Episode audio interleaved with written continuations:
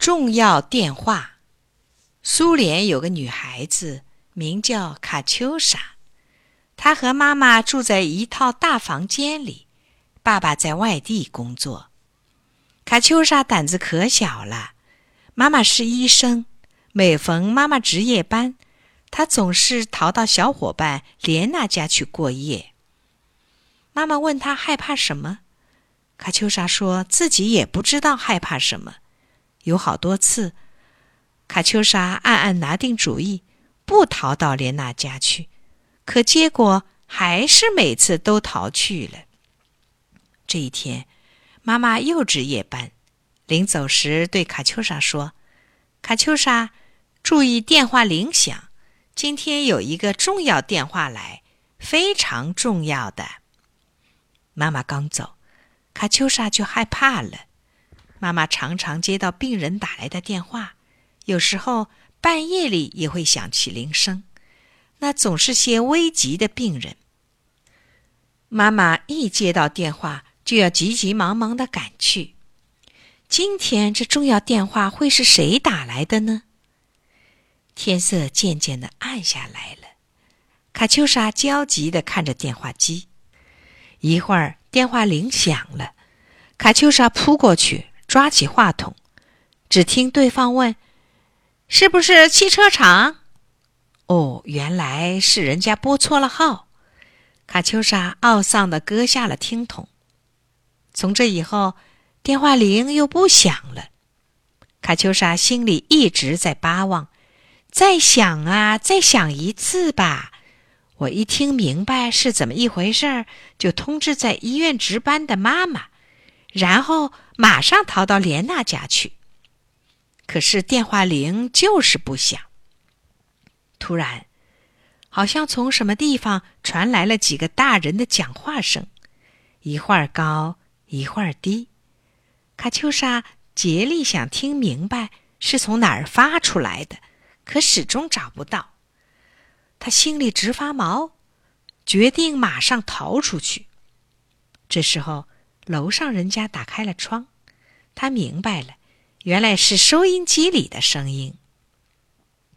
可一眨眼的功夫，他好像听见老鼠在走廊里跑动。一会儿，老鼠又好像跑到天花板上头。可仔细听又不像，这会是什么呢？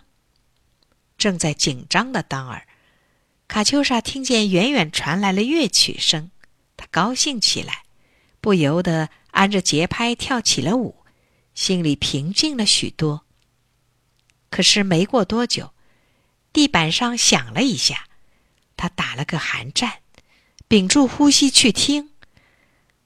卡秋莎感到紧张极了，心噗噗噗的跳个不停。他打定主意，不，这样可不行，赶快上莲娜家去。他刚拉开门，又马上想到，电话响了怎么办？这重要电话准是哪个病人有要紧事儿，我一走，妈妈就什么也不知道了。不行，我不能走。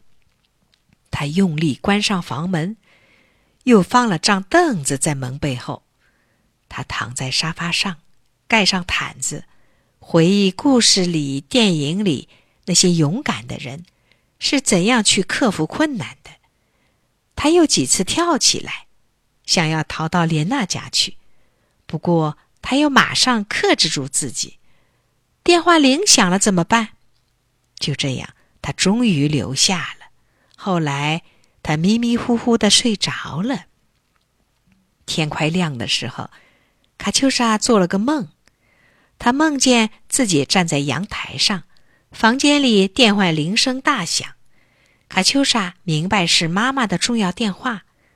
可是房门锁着，偏偏走不进去，他自己根本动弹不得，拼命挣扎，好不容易睁开了眼，呀，天大亮了，电话铃真的在响呢。